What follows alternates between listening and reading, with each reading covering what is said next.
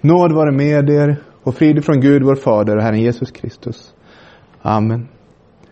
Hör så dagens evangelietext på sexagesima.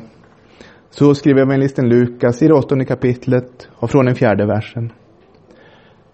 När mycket folk samlas och man kom ut till honom från stad efter stad talade han till dem med en liknelse. En såningsman gick ut för att så sitt utsäde. När han sådde föll en del vid vägen och trampades ner och himlens fåglar åt upp det. En del föll på stenig mark och när det växte upp vissnade det bort för det fick ingen frukt. En del föll bland tistlar och tistlarna växte upp samtidigt och kvävde det. Men en del föll i god jord och det växte upp och gav hundrafaldig skörd. När han hade sagt detta ropade han Hör, du som har öron att höra med. Hans lärjungar frågade honom sedan vad liknelsen betydde. Han svarade Ni har fått nåden att förstå Guds rikes hemligheter. Men de andra får dem i liknelser för att de ska se och ändå inte se, höra och ändå inte förstå. Här är liknelsens mening. Säden är Guds ord. De vid vägen är de som hör ordet. Men sedan kommer djävulen och tar bort det ur deras hjärtan så att de inte kan tro och bli frälsta. De på stenig mark är de som tar emot ordet med glädje när de hör det. Men de saknar rot. De tror bara för en tid och i frestelsens stund kommer de på fall. Det som föll bland tistlar är de som hör ordet men som alltmer kvävs av livets bekymmer, rikedom och njutningar och aldrig bär mogen, frukt. Men den som föll i god jord är de som hör ordet och tar vara på det i ett gott och uppriktigt hjärta och uthålligt bär frukt. Amen. Herre, helga oss i sanningen. Ditt ord är sanning. Ja, det kommer ut mycket folk till Jesus. Man går ut i stad efter stad och samlas kring honom. Och så börjar Jesus undervisa. Vi har hört den här liknelsen många gånger. Men det är en lite underlig berättelse. En man går ut för att så. Och det landar både här och där. Vid vägen, på stenig mark, bland tistlar och även i god jord. Men det är inte så man normalt sett gör när man sår. Då ser man till att säden landar där den kan växa. Men vi vet att Gud låter sitt ord komma också till människor som inte lyssnar. Han kallar på människor som inte kommer. Han låter sin sol gå upp över onda och goda. Och han sår också sitt ord där det inte bär någon frukt. Ja, det är ett vittnesbörd om Guds godhet. Men det talar också till oss om ett väldigt allvar i hur vi gör med Guds ord. Vi kan inte ta Guds ord för givet, utan det är en stor gåva som Gud ger oss. Och ändå tar många människor inte till sig Guds ord, trots att vi alla behöver det.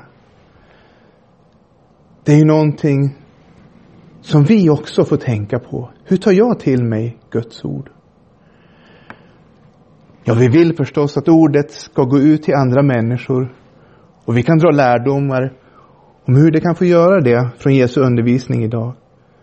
Men först och främst ska du och jag ta till oss Guds ord. Och det finns ingen motsättning i detta. Ingen motsättning i att vi vill att, vi vill att ordet ska gå ut. Men vi fokuserar först och främst på att ta till oss ordet. För när vi tror att våra synder är förlåtna, att Gud är vår fader och att vi har ett evigt hopp, när den heliga Ande styrker vår tro och skänker oss kärlek, då blir det också mer naturligt för oss att be för andra människor.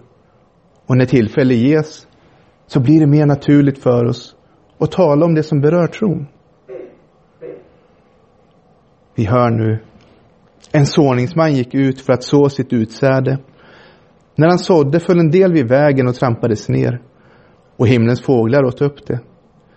En del föll på stenig mark och när det växte upp vissnade det bort, för det fick ingen fukt.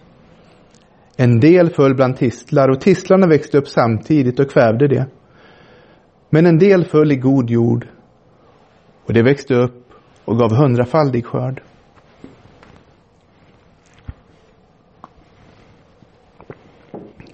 Ja, Jesus ger den liknelsen utan någon uttydning för folkskaran.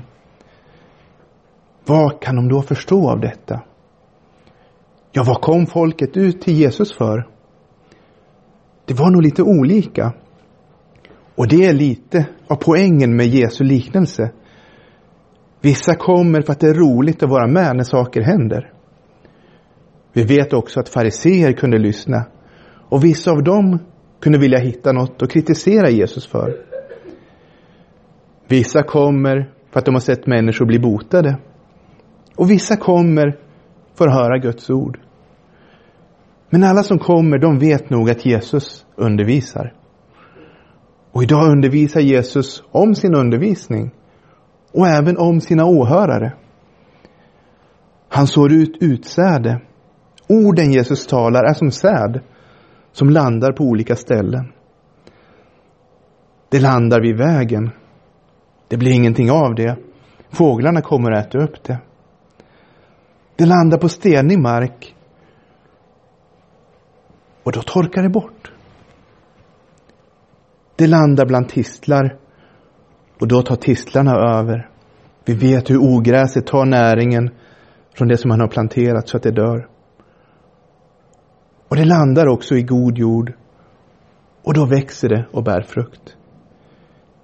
Jag är en åhörare som lyssnar på Jesu liknelse och funderar på vad den kan betyda, kan nog förstå en hel del. Guds ord sås ut av Jesus och precis som när säden landade på olika ställen så är åhörarna också väldigt olika. Det är ju bara att se sig omkring. Vissa är där men tänker inte så mycket på vad de hör. Vissa lyssnar, men har också mycket annat i sina hjärtan som de tycker är viktigare. Det finns alla sorters människor som lyssnar på Jesus. Och hans ord tas emot på olika sätt. Och det finns olika saker som kan hindra att man tar emot det på rätt sätt. Att man lyssnar och förstår. Att ordet får rot. Alla som hör liknelsen funderar kanske inte så mycket på vad den betyder. Det är en lustig berättelse.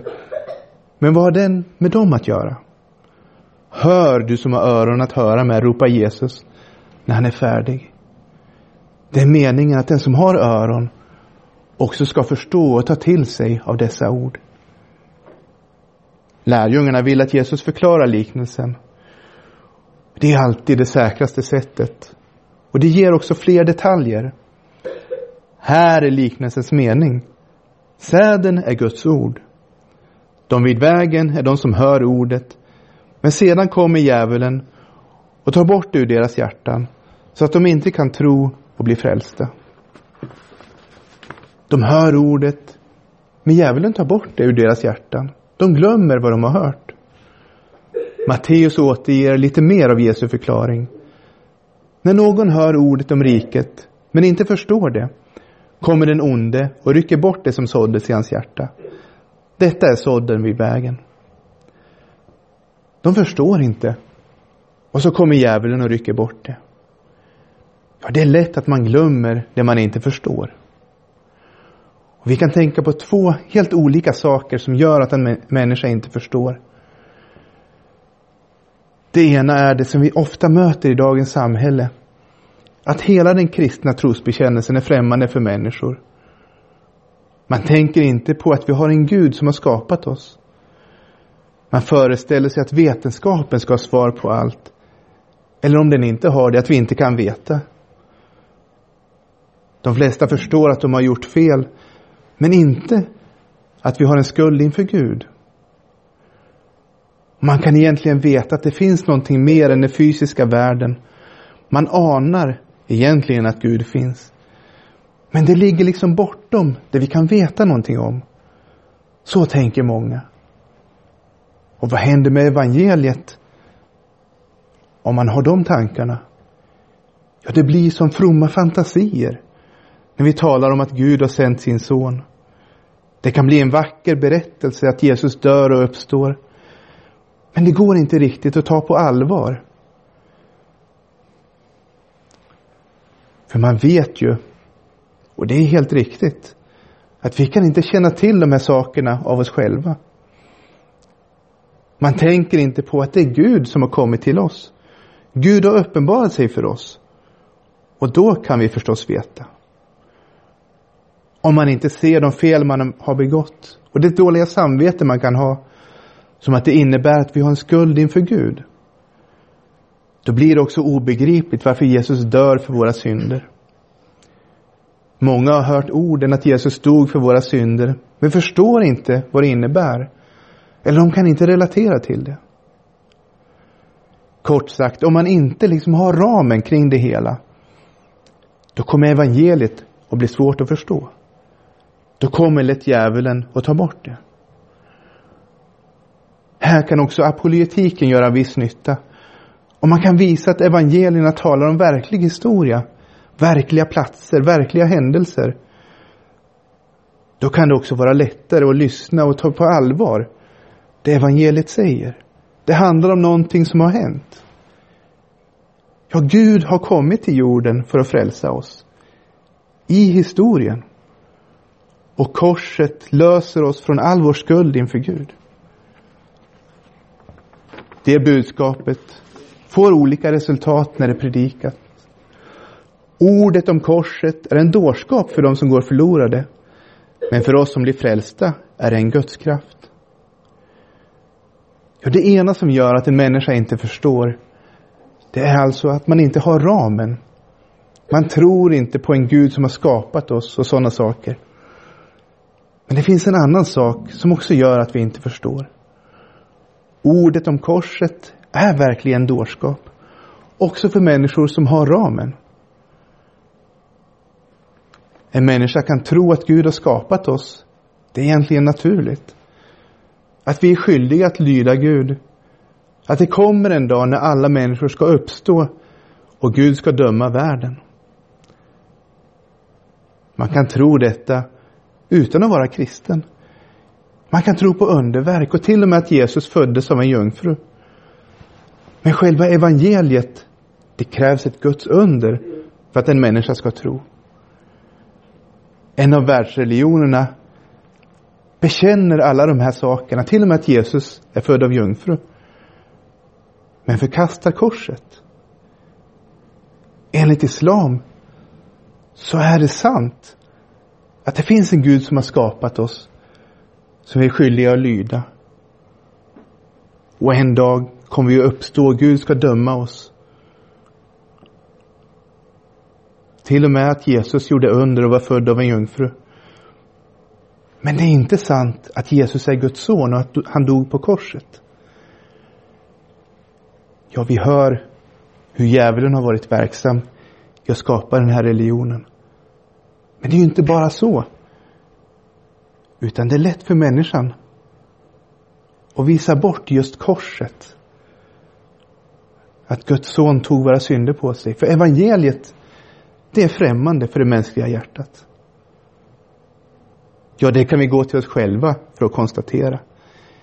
Kan det inte vara svårt att tro att vi är förlåtna för Kristi skull? Är det inte mer naturligt att tänka att Gud bedömer oss utifrån hur vi lyckas? Om vi gör bra ifrån oss på arbetet eller i skolan? Om vi är snälla och vänliga mot våra medmänniskor? Ja, det är förstås viktigt hur vi gör för de sakerna och det påverkar hur vi har det i livet. Men inför Gud ska vi se på Kristus och Kristus ensam. Och eftersom det är så främmande för det mänskliga hjärtat är det lätt att en människa tänker sig att evangeliet betyder någonting annat är det som faktiskt står. För man kan känna att andra kan bli förlåtna. Man kan tänka att vissa synder kan bli förlåtna. Man kan tro att man får förlåtelse för alla synder man har begått fram till en viss tid. Fram tills man blir kristen till exempel. Men inte de synder som man begick efter det. Och så tolkar man om så att evangeliet inte blir evangeliet. Det evangelium som kan skänka tro. Som bygger på att vi är syndare från födelsen och hela livet. Och att vi alltid behöver förlåtelse. Det evangelium som säger att när Kristus tog bort världens synd, då tog han bort alla synder. Från Adam till den sista dagen. All vår skuld la Herren på honom. Ja, vi behöver därför stanna upp inför ordet och verkligen läsa hur det står. Vi behöver besinna hur stor vår synd är som drev Kristus till korset. Och vi behöver förstå att han inte glömde någon synd när han hängde på korset. Han tog på sig allt vi har gjort och kommer att göra. Och så kan vi föra det vidare till andra människor. På den nivå där de är redo att lyssna och förstå. Vi ser ju faktiskt idag hur Jesus begränsar sin undervisning. Alla får inte höra allt. Och det kan ha olika skäl. Olika människor är redo för olika saker och Gud har olika plan för olika människor. Och vi märker på resultatet att det blir olika. Men vi kan också vara visa och se efter var befinner sig en människa. Vi kan lyssna på dem och så anpassa så att vi kan anknyta där just den personen är. Och ge dem svar individuellt. Ert tal ska alltid vara vänligt, kryddat med salt, så att ni vet hur ni ska svara var och en.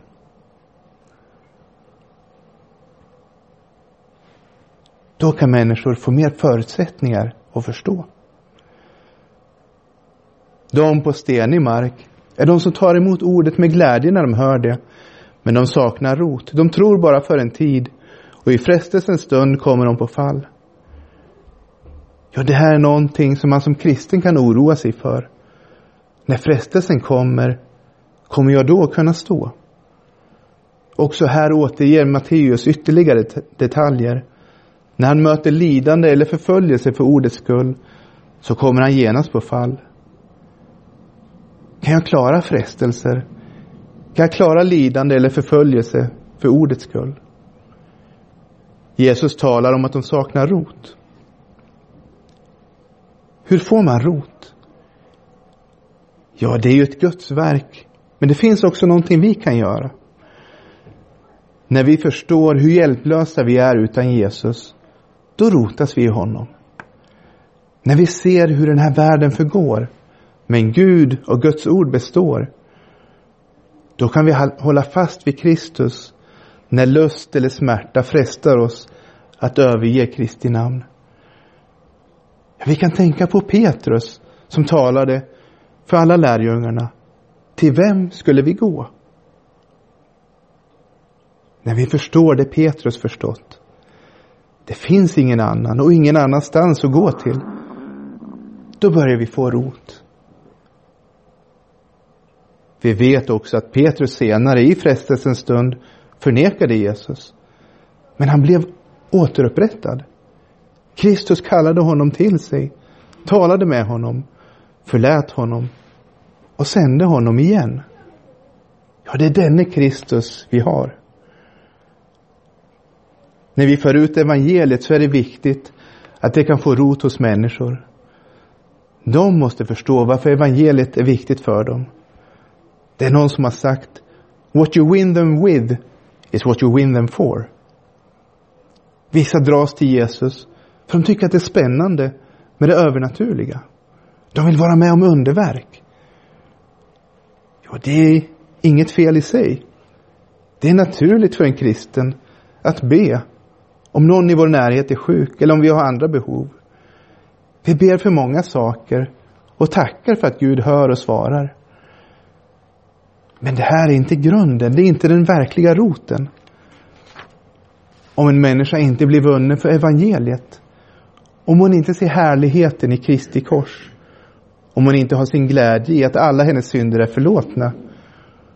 Att hon får vara ett Guds barn trots att hon är som hon är. Ja, då har hon inte den rot hon behöver. Man kan inte föra in alla samtal på syndernas förlåtelse. Det blir väldigt onaturligt och vi har olika gåvor. Och olika människor befinner sig på olika ställen i livet i sina trosföreställningar. För många kan det vara väldigt stort. Bara att den kristna tron kommer med på kartan som ett verkligt alternativ. Och så får den insikten sjunka in ett tag. Och man behöver inte pressa det liksom mer än så. Jesus säger ju, här stämmer ordet att en sår och en annan skördar. Jag har sänt er att skörda där ni inte har arbetat. Andra har arbetat och ni har gått in i deras arbete. Ja, kanske får vi många gånger vara de som sår och så får någon annan komma och skörda.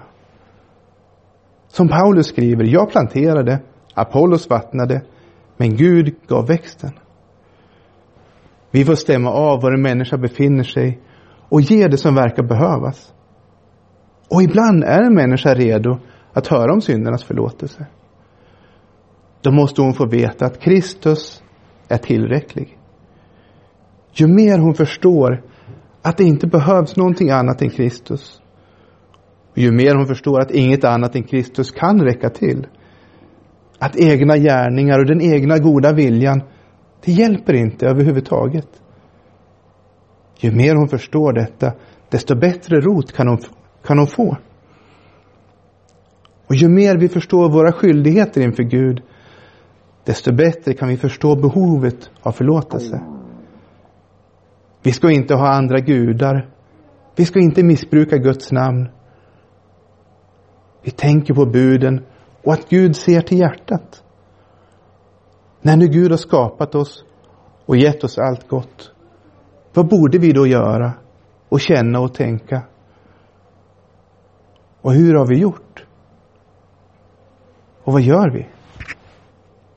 Ja, så avslöjas ofta vår synd.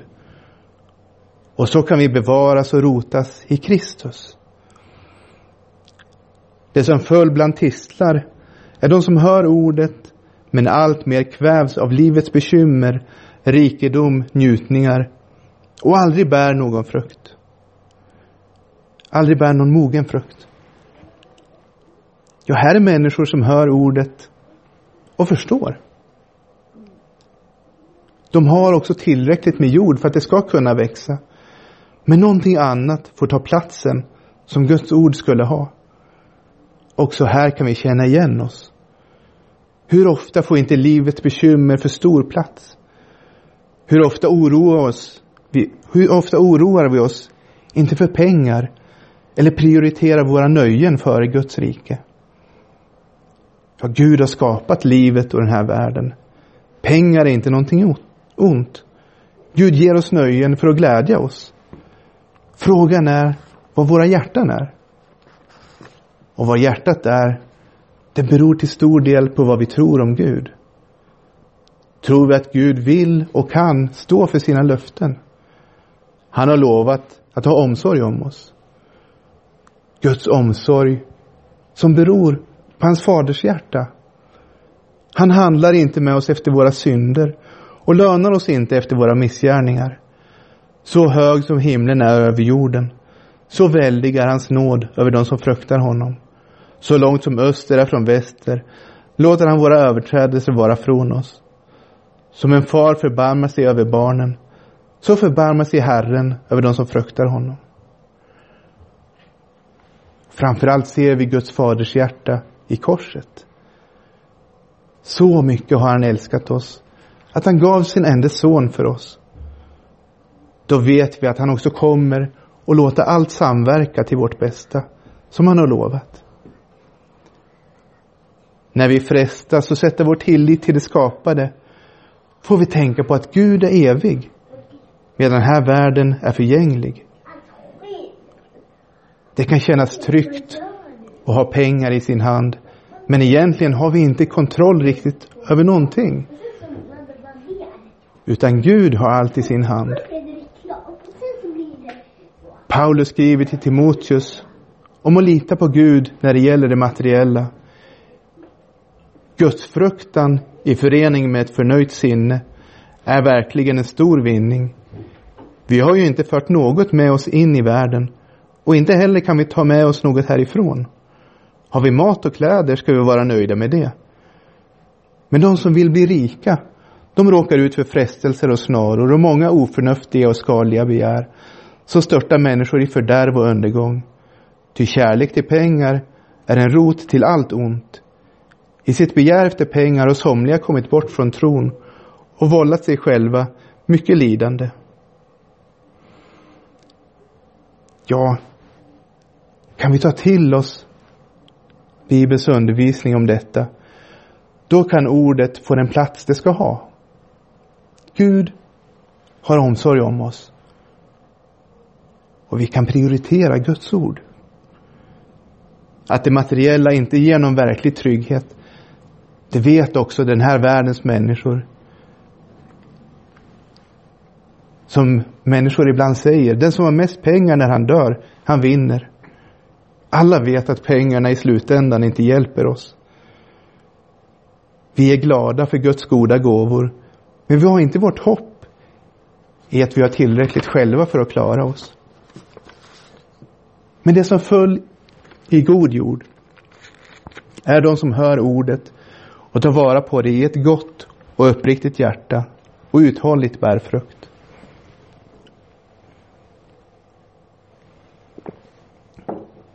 Guds ord ger frukt om det faller i rätt jord. Och det som förbereder jorden, det är också Guds ord. Det är olika ord som förbereder på olika sätt. Olika ord kan styrka, uppmuntra och bevara. Ord om vår synd och världens förgänglighet.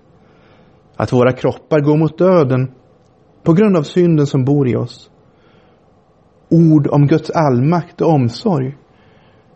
Att han som skapat oss också en dag ska uppväcka oss med Kristus. Ord om Kristi kärlek och förlåtelse. Att han tar emot varje syndare som kommer till honom och att hans verk täcker allt.